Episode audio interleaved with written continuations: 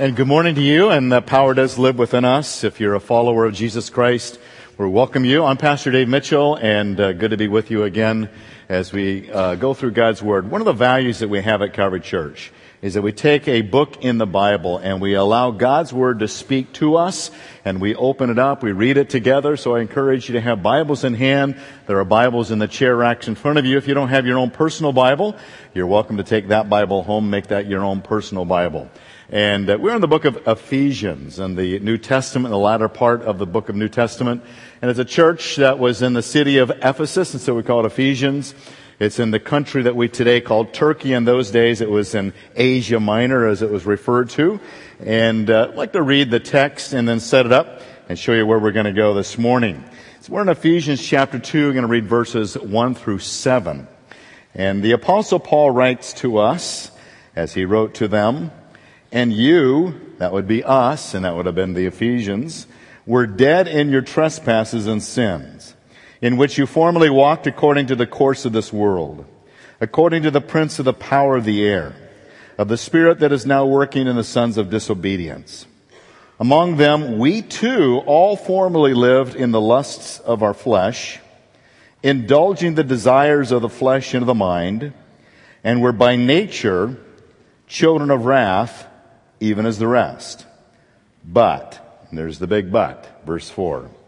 But God, being rich in mercy, because of his great love with which he loved us, even when we were dead in our transgressions, made us alive together with Christ. By grace you've been saved.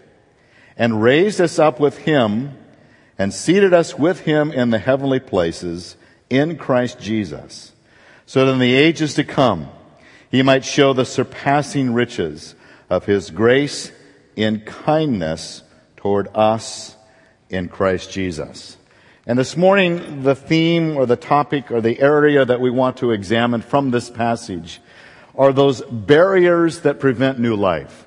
I don't know about you, but I pray for, and you probably do too, and you think about people that you know who need the new life that Christ would provide who need new life, even though they may be even a follower of Jesus or at least claim to be a Christian, but they need to move forward.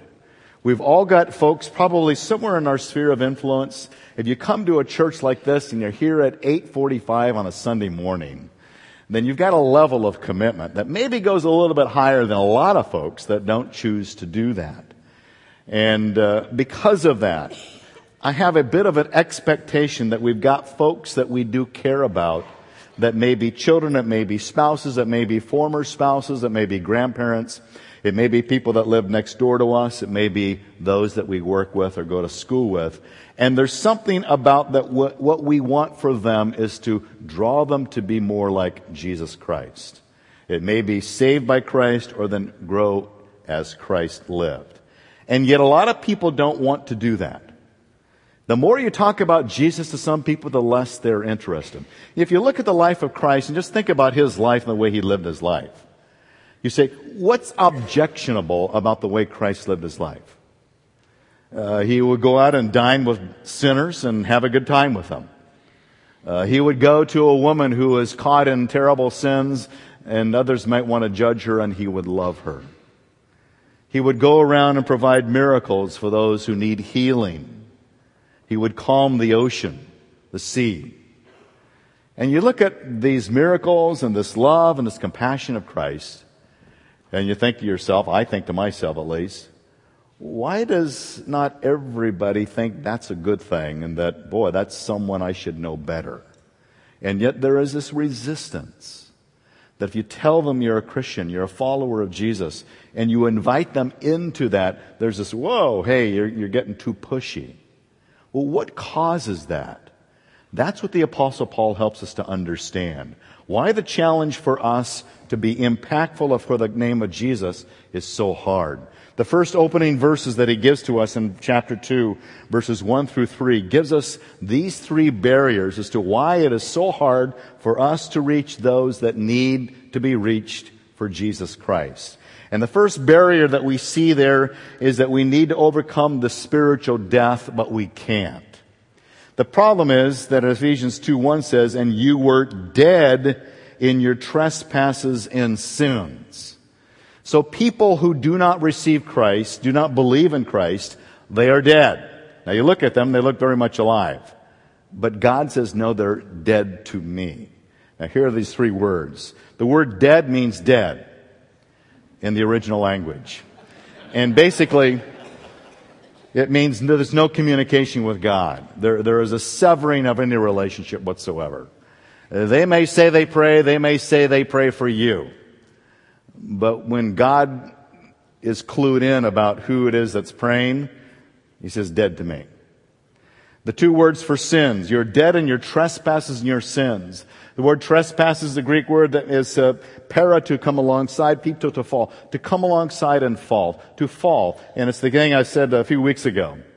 Uh, the commercial where the woman needs a little button that she carries around her neck because she's fallen and she can't get up. Well, people outside of Jesus who sin have spiritually fallen and frankly, frankly, they cannot get up. So we need to help them. And the other word for sin, hamartia, is to miss the mark. You aim at a bullseye and you hit that bullseye every single time, you never sin. And that bullseye is the person, the character of Jesus Christ.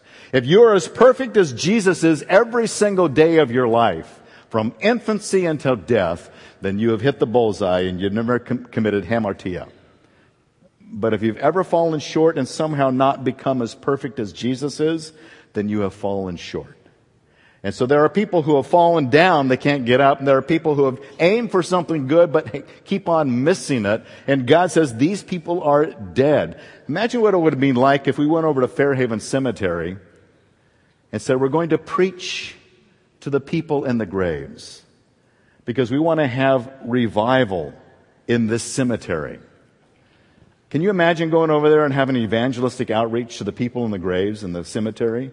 You say, Dave, that, that's just insane for you to go over there and preach to buried bodies who are dead. And God says, that's what it's like for you. When you want to reach people for Jesus Christ, you can't reach them because they're dead. Dead people are people we can't communicate with. So here's the problem. That's what Paul's saying. And yet you look around the world and there's a lot of good people doing good things. And we say, well, how can they be dead spiritually? Because look at all the charity work they do. They care for the hungry. They care for the poor. Uh, they just want to help people live their lives better. They go around to other countries and minister to them in their own way, even though they're not followers of Jesus. You can't tell me that they are dead people. Well, deadness has different degrees. Let me illustrate. One of the things I like to do is to ride my bike and motorcycle out Santiago Canyon Road. And I remember a few weeks ago that I was riding my bicycle and I saw by the side of the road, often I'll see a dead deer or I'll see a dead coyote or a dead skunk or a dead opossum, which is okay. It's okay if they die. I saw a dead coyote and I looked at that dead coyote who had obviously just recently, even that morning perhaps, been hit by a car. And when I looked at the coyote, I looked at it and I thought, I wonder if it just needs some CPR. You know, because it didn't look dead. It just looked like it was sleeping. It looked very calm and peaceful. Nothing to fear. But then on subsequent days and subsequent weeks, it was an interesting phenomenon. As I rode by that dead coyote, I could say, you know, that coyote, that, there's no question about the fact that that's a dead coyote. Why? Because its body began to shrink, and suddenly its ribs began to protrude, and its hide began to tear away, and you could see where the ravens had come and pecked away its internal organs, and sorry for being too graphic. But eventually, there was no fur, there was no skin, and in the course of maybe about a month or six weeks, I watched that coyote that looked like it was doing pretty well, just asleep, turn into a complete skeleton. And so it's just a skeleton of a head and rib frame and legs. And when I looked at that skeleton, I said to myself, that's a dead coyote. Now, transition that to the world in which you and I live. There are like the dead coyote the first day, people who are dead, but they don't look dead because they're doing good. things. And then there are people that are dead and we say, you know, they're dead. And how can we tell they're dead? Because they're people like Hitler, Stalin, and these folks that have done terrible things. We say, yeah, they're dead. Which is because their degree of deadness is more revealed in how they look. Whereas others, their degree of deadness is like the coyote the very first day that they died. And they look sort of okay. How can you say they're not, they're dead? Look at them. They look okay. And so what God is saying is that in the degrees of deadness that we see around us, they're still dead. I couldn't any more revive the coyote the first day he died than I could the skeleton that was six weeks later. And for the people that we want to reach and we want to see God do something in their lives, when we try to reach out to them, remember, it's like going to a cemetery and raising the dead. You can't do it. I can't do it. And that's frustrating.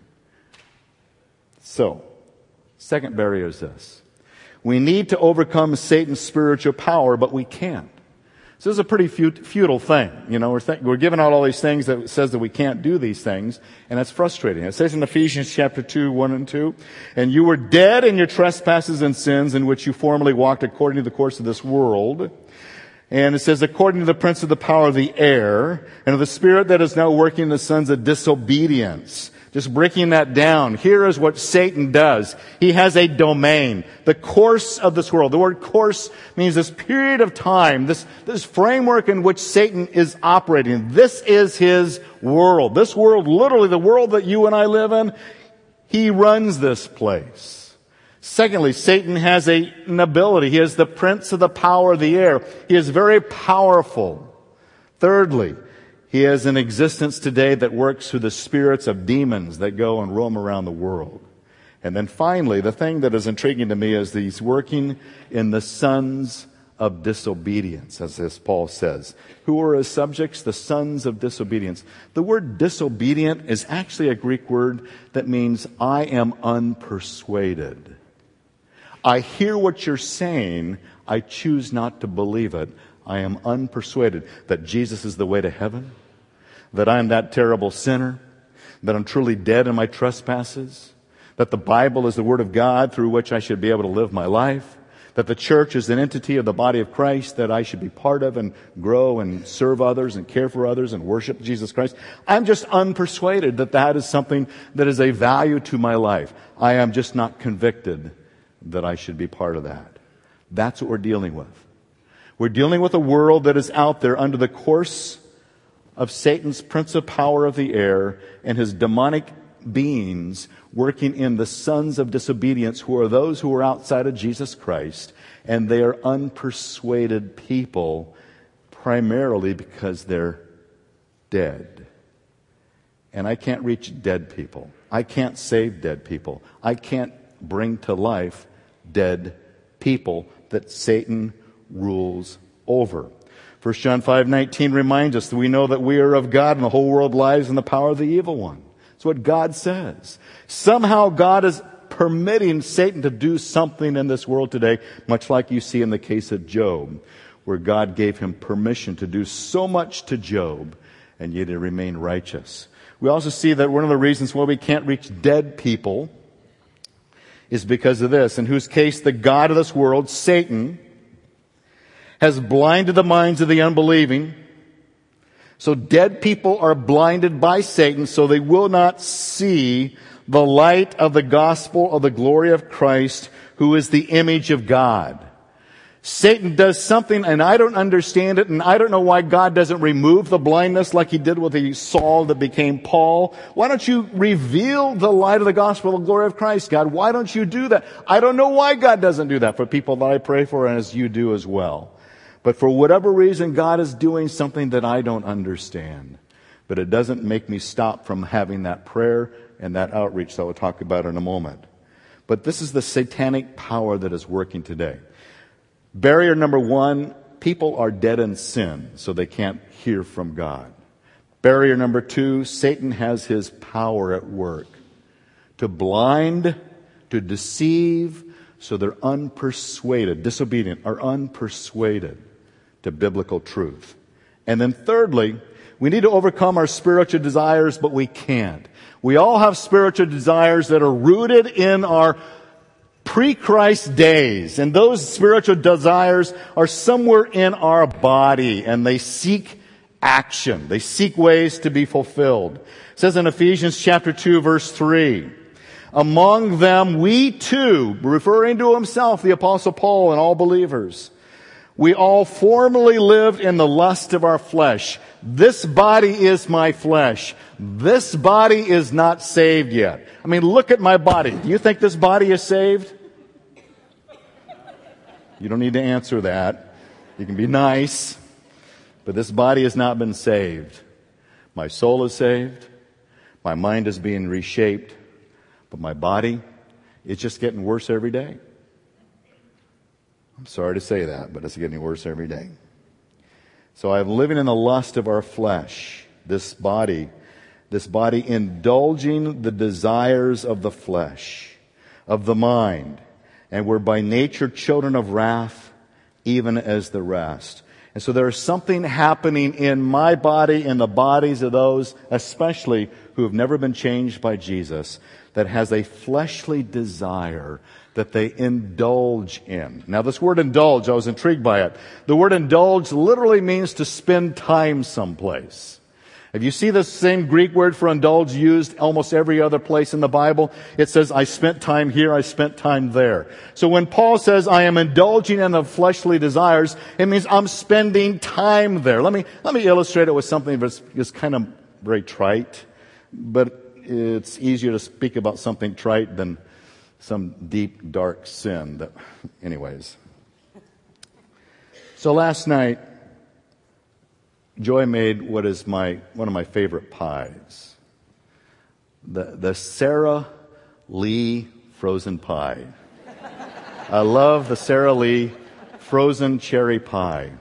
I know it sounds like, how is this theologically, biblically correct? Well, hang on.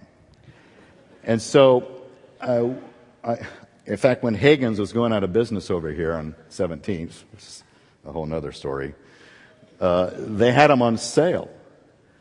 And it said the original price was $9. And they wanted to get rid of all their stock, so they reduced it by 40%. So I bought it for like six, seven dollars.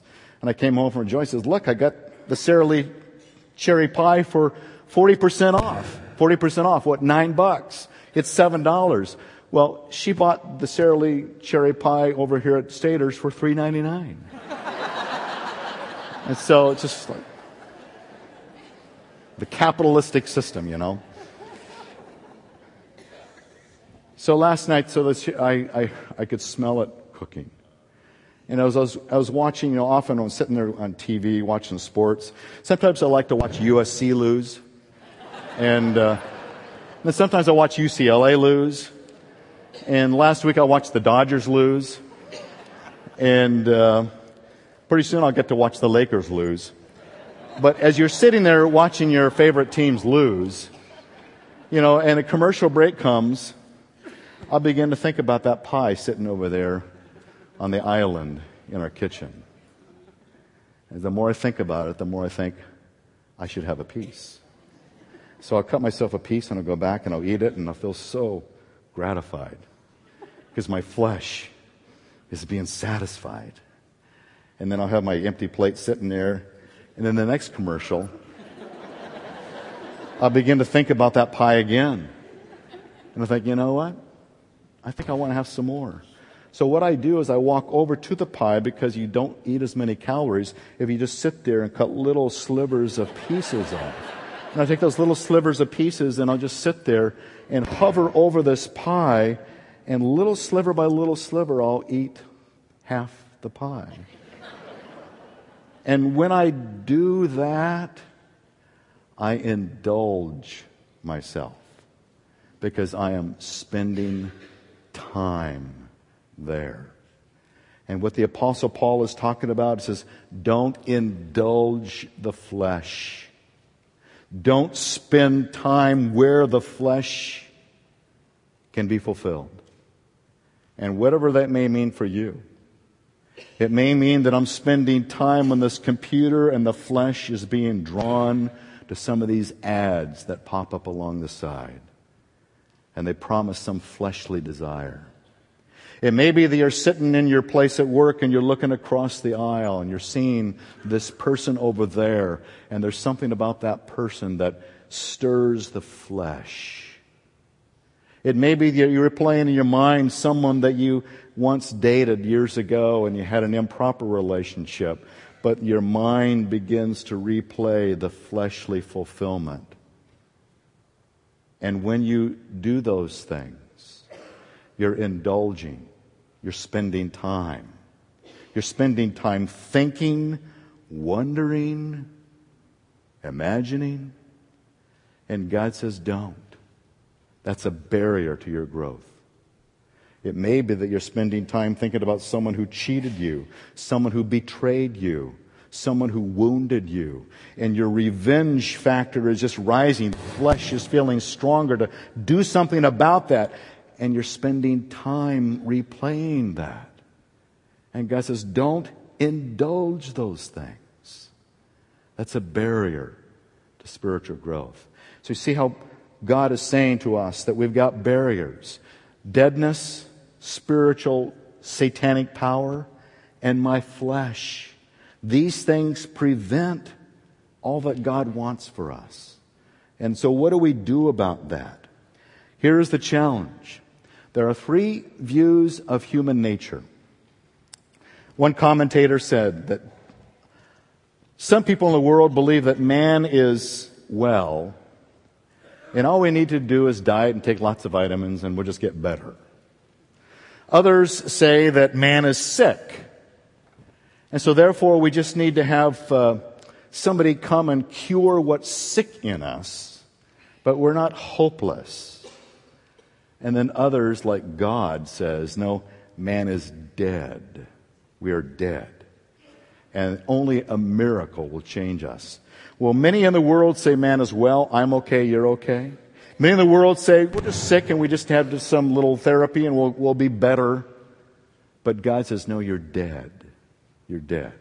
And only the life of Christ changes that. And that's why God says this, that I want you to overcome all these barriers. And here's the positive news. Here's the good stuff that God gives to us. What do we do about that? We need to understand and receive God's rich mercy and great love for you. But God, I love these opening verses, words, two words in Ephesians 2, 4, and 5. But God. I'm dead of my sin. The prince of the power of the air is dominating the domain of my life and my fleshly desires I am indulging. I don't want to do that anymore. But God, being rich in mercy because of his great love with which he loved us, even when we were dead in our transgressions. God loves me before I ever had a thought about him. But God loves us even when we're dead in our transgressions. That's the good news. Notice these words of love that God has for us. The Lord appeared to him from afar saying, I have loved you with an everlasting love. Therefore, I have drawn you with loving kindness. God's love drew the nation of Israel.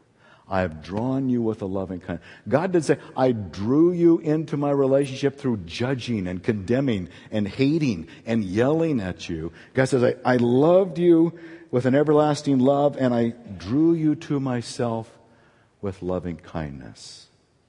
Micah 7, 18 and 19 says, Who is a God like you, who pardons iniquity and passes over the rebellious acts of the remnant of his possession?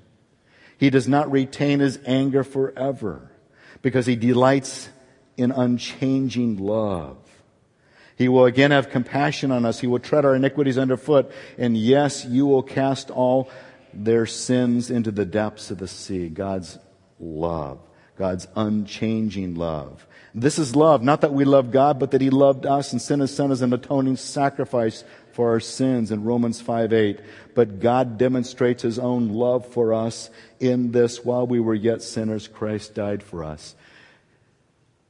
The deadness of my sins, the satanic power that controls my life, the fleshly desires that I am prone to indulge in.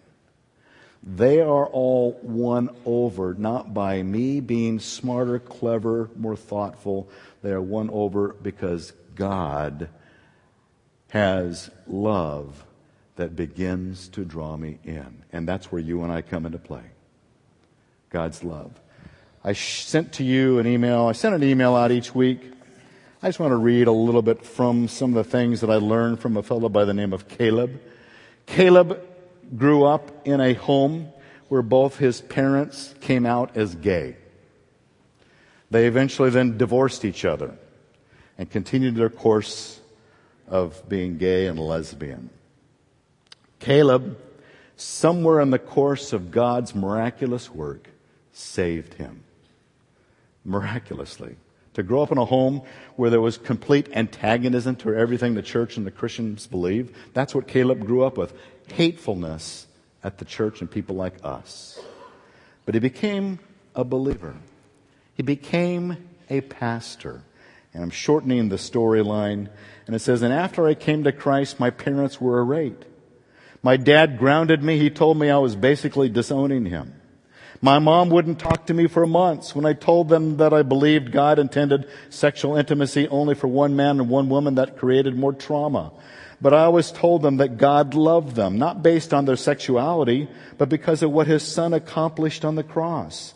I had to continually show them examples of people, including my friends, who were not like the Christians they had known before. When he was pastoring his first church, he invited his mother, an avowed lesbian, to come and worship in their church. And two elders came over to him as the pastor of the church and he says, you've got to make sure you keep those people out of our church. He quit that church, as he should. That is so unchristlike and sinful. He says, That was my last Sunday there. I prayed, Lord, if you give me the chance to lead a church, I want it to be a place for people struggling with sexual identity, for addicts or gangbangers, for people who are bankrupt, for people having affairs. At my current church, we absolutely believe that God has expectations for sexuality, but I am not called to change anyone's sexual orientation. My goal is to preach the gospel and to share Jesus Christ. The LGBT people who attend know about our traditional views. That doesn't stop us from loving and embracing them. We can learn a lot about loving other people. There are militant activists like my mom in LGBT. Sure.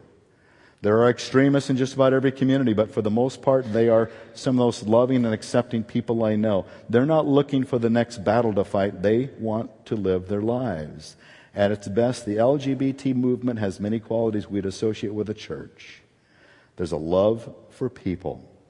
There's a strong sense of justice and a commitment to share a cause. They're intentional about sharing their views and unashamed to be recognized for what they believed.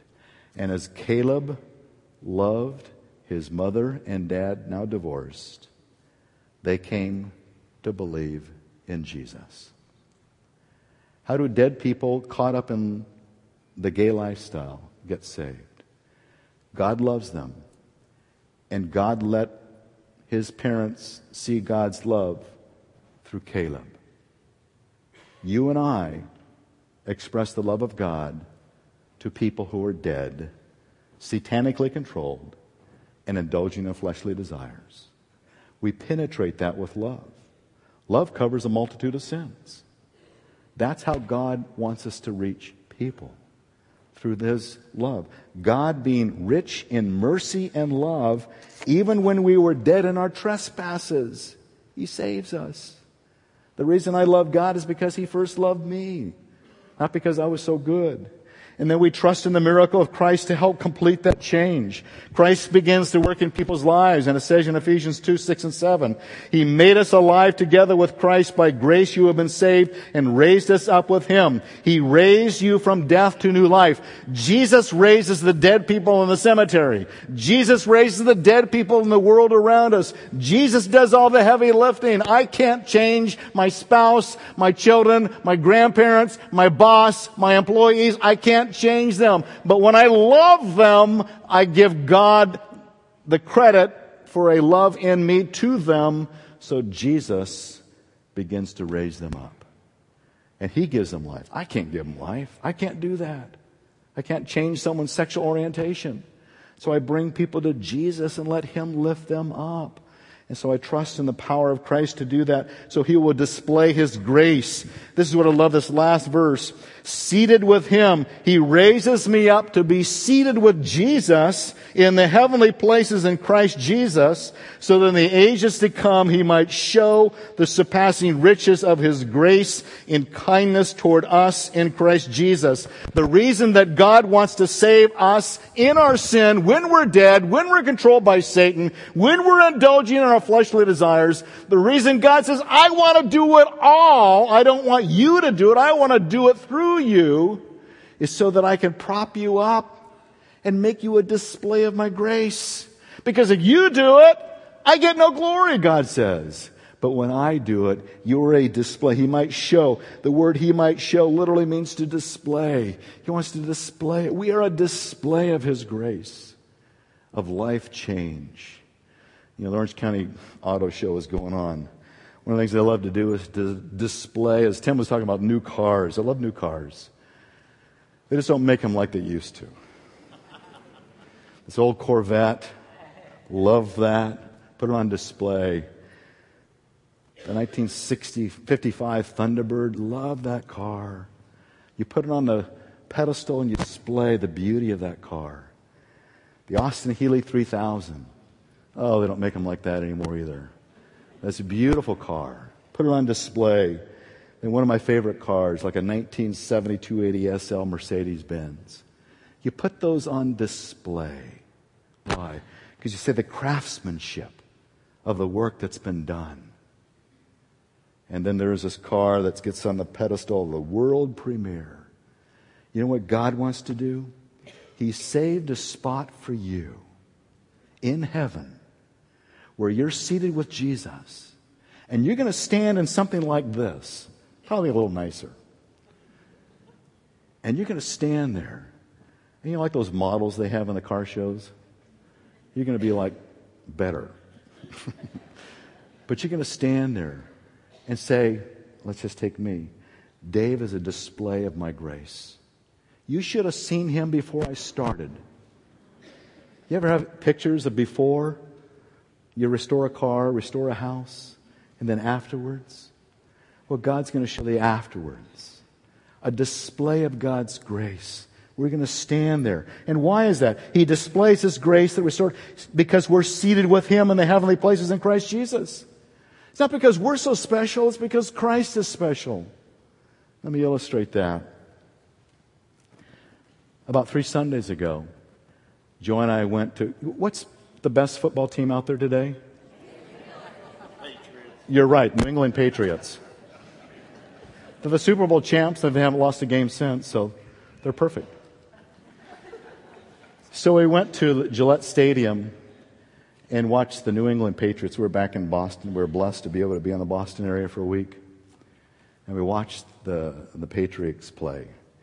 Now, how do we get good seats? How do we get inside the stadium? We were able to eat in the dining room with the players. It was Tom Brady. I had dinner with Tom Brady. He was like 50 feet away, but it was still close enough. Rob Gronkowski was over there. Nate Solder was there. Met him, talked to him. Thought, wow, I'm hanging out with some big deal people here. Well, why was I there? Because Robert Kraft, the owner, says, Dave, I love you so much. You're such a great guy. Why don't you just come on in to the dining room? Let's go out in the field. Let's play. Let's throw catch. Let's play catch a little bit. Here, Tom, come on over here. Let's play catch with Dave. Why, why was I there? Not because of anything that's special about me or joy. Why I was there? Because I knew someone. Matthew Slater. And Matthew hooked us up with the seats. Matthew's wife, Shazard, got us into the dining room. We ate in the players' dining room after the game. Then Matthew says, You want to come out in the field? we went out in the field. We stood in the middle of the field there. And you look around this thing and say, Wow, this is amazing. I said, Matthew, can you believe it? Seven years in the NFL, here you are. You're like all pro and playing the game. It's just incredible. Super Bowl. Well, the only reason I'm there is because I know Matthew. And let me tell you something. The only reason anybody's going to get to heaven and be seated with Christ and in that display counter of the grace of God, the only reason we're going to be there because we know someone. It's Jesus Christ. Jesus is making it possible for you and me to be seated with Him in the heavenly places. And that's even better than Gillette Stadium. It's supposed to be a joke. there is nothing like that. And that's what God invites us into. Now, I'd like to stop at this point, and I want to invite you to do something that I know and I will acknowledge that is not always our comfort zone for some. But I'd like for you to talk to your neighbor, and would you say, How has God's love impacted me? And who do I know that I need to impact with the love of God as well? Would you just sort of generally discuss that for a few minutes and say, Here's how God's love has touched my life? And I think I know someone that needs to be touched by God's love as well. Would you just discuss that with your neighbor for a few moments and then we'll close with our time of worship?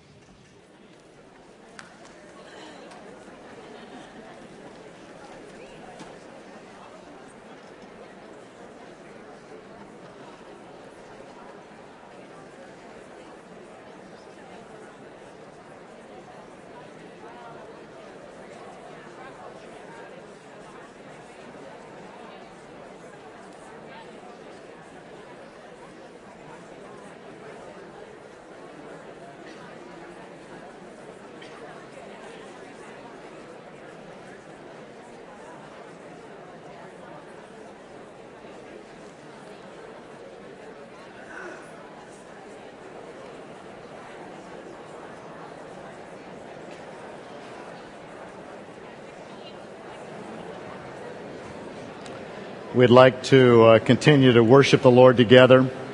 And let me invite you as the worship team comes up to lead us.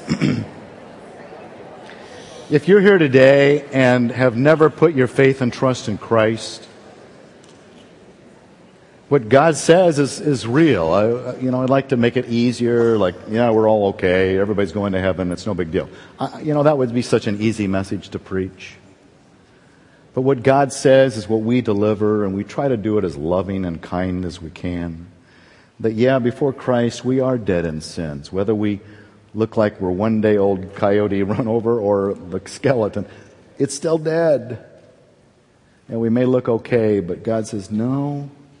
Until Jesus Christ comes into your life and lifts you up to ultimately seat you at the right hand of God in heaven, to display His grace how He changes and saves and transforms your life. God, that's what He wants to do. If you've never had that change, that powerful change, come into your life through Christ, not through your efforts, but through Christ. Christ does all the work. But God, in His love, He saved us even when we're dead in our trespasses. He wants to save you too. And if you've never received that gift of His life, I want to invite you to do that right now and then after I pray, we want to worship together. And after we worship together, I want you to come up here. We'd love to know if you've made a decision to believe in Jesus. Or if you'd like to have more questions answered, we'd love to do that too. But let me pray. Heavenly Father, I thank you that you're a God who loves us. That even when we were dead in sin, whether we feel like we're dead or not, you say we are. I want to be persuaded, and I hope people are persuaded that that is true. And so, Father, I want to invite any who want to be saved to allow Jesus to give new life of transformation and change. Your grace, your love applied to help them become the child that you want them to be. So I invite you to pray this prayer, if that would be your desire, to let Christ give you new life. God in heaven, I am in my sins. I need forgiveness. Forgive me now. I believe in Jesus. I ask Him to give me new life and then to live for you. And I thank you for the power that you unleash to me. And I pray this now in Jesus' name. Amen.